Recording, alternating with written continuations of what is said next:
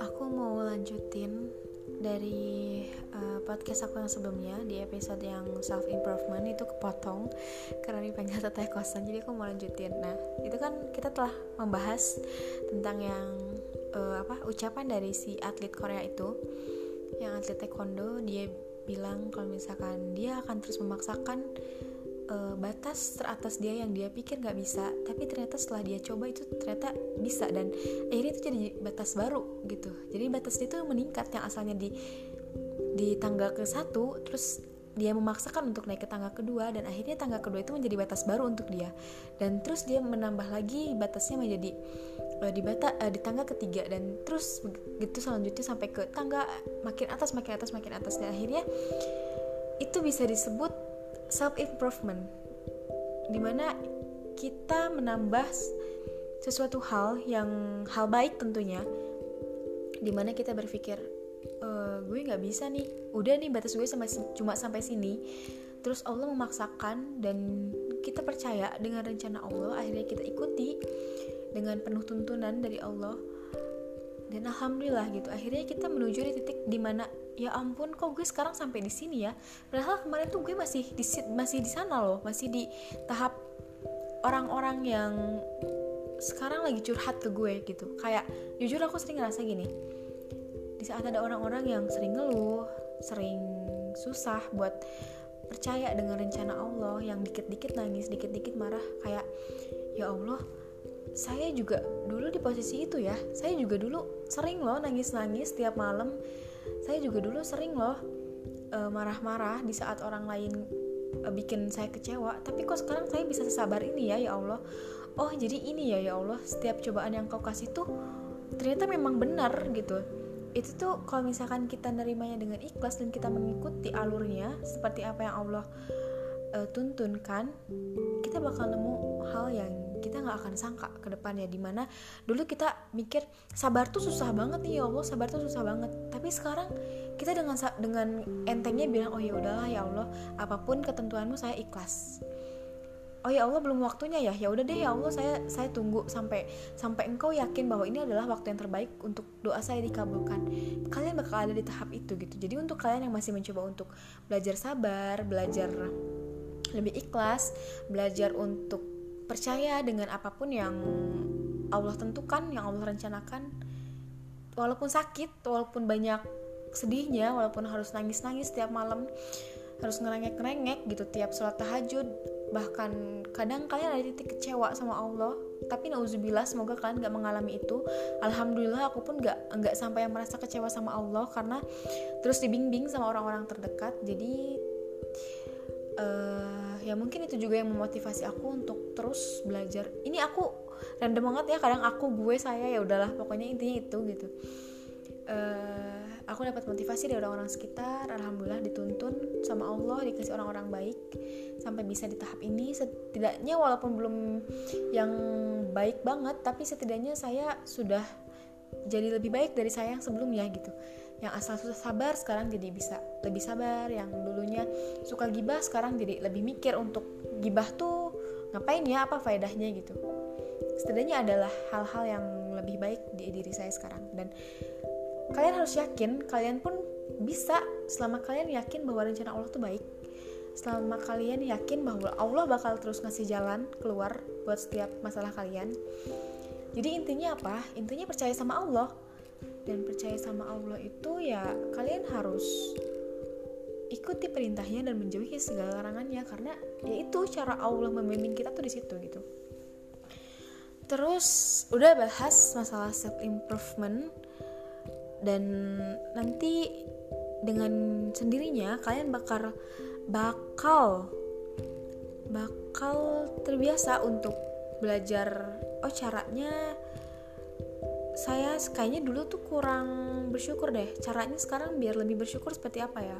Oh iya, bersyukur tuh ternyata gak selalu saat kita dikasih fisik yang cantik, fisik yang sempurna, tapi di saat kita dikasih kesempatan untuk membuka mata di pagi hari pun itu udah rezeki.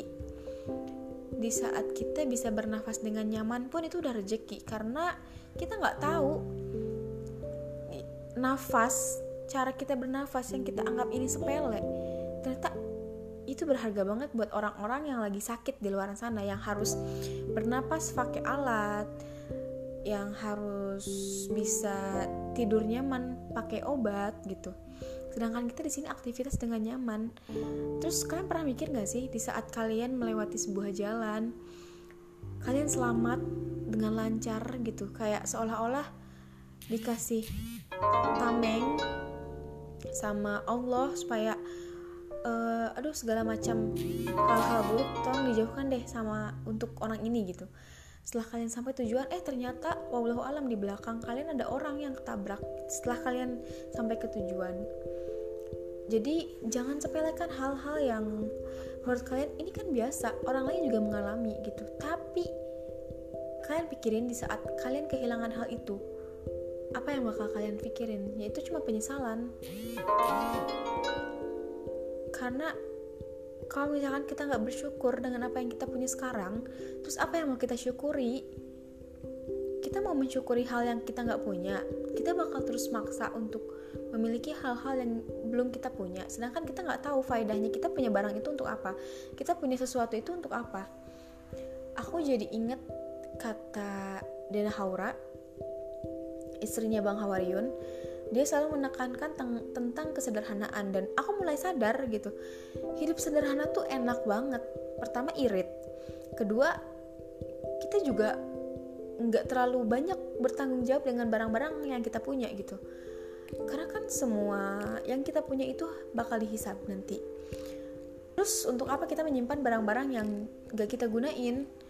Kalau misalkan sekiranya ada orang lebih butuh, mending lebih baik diberikan. Pertama, nyimpan barang yang gak butuh itu menguras tempat. Kedua, masalah hisabnya.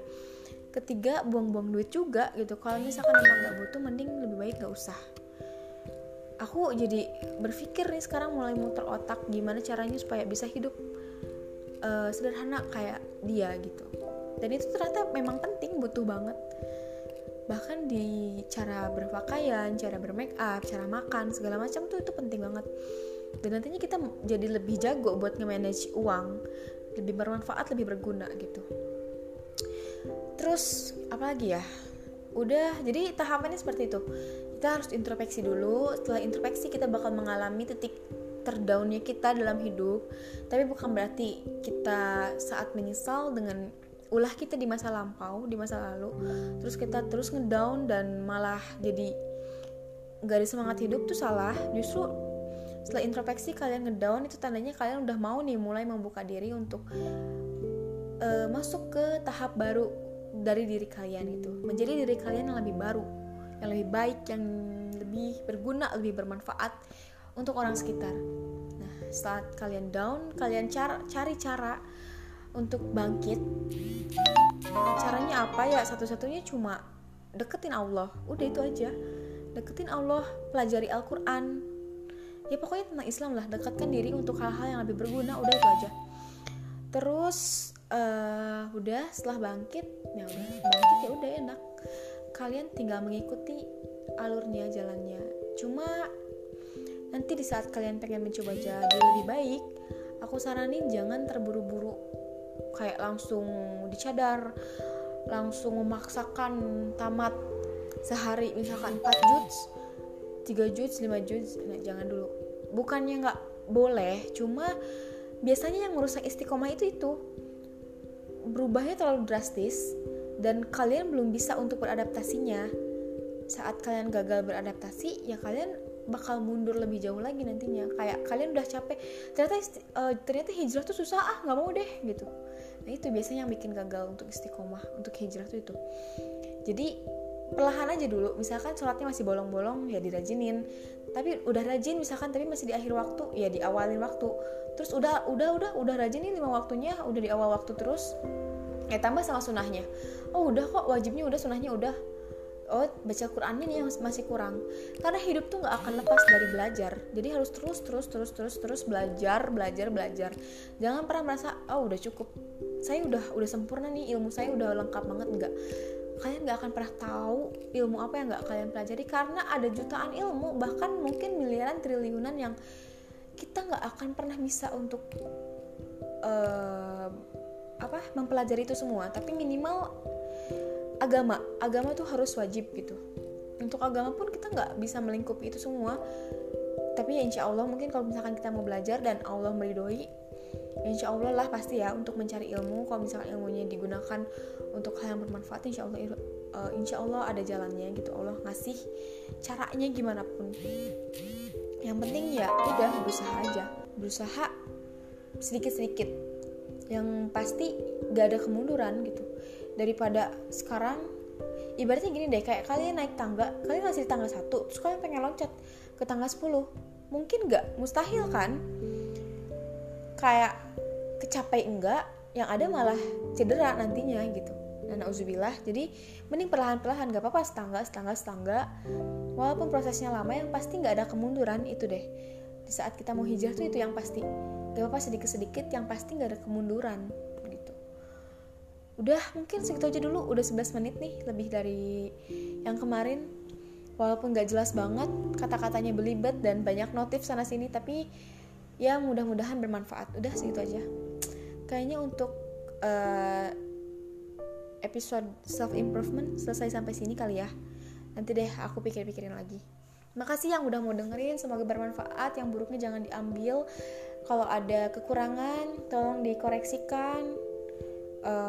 Bisa follow akun Instagram aku @__annisa kn, n-nya double, annisa kn, huruf K sama N doang disatuin. Kalian bisa koreksi di sana. Mudah-mudahan kita bisa berteman, bermutualan, silaturahmi di sosial media. Mudah-mudahan bisa ketemu di real life, berbagi ilmu, sharing dan segala macam. Yang mau curhat juga boleh ke akun Instagram aku aja. Udah, segitu aja. Semoga bermanfaat dan selamat menjalankan kehidupan yang baru, menjadi lebih baik di hari-hari berikutnya, di setiap waktunya, setiap menitnya. Insya Allah kita istiqomah, Allah meridhoi dan menuntun kita di jalan yang benar selalu menuju jannahnya. Wassalamualaikum warahmatullahi wabarakatuh.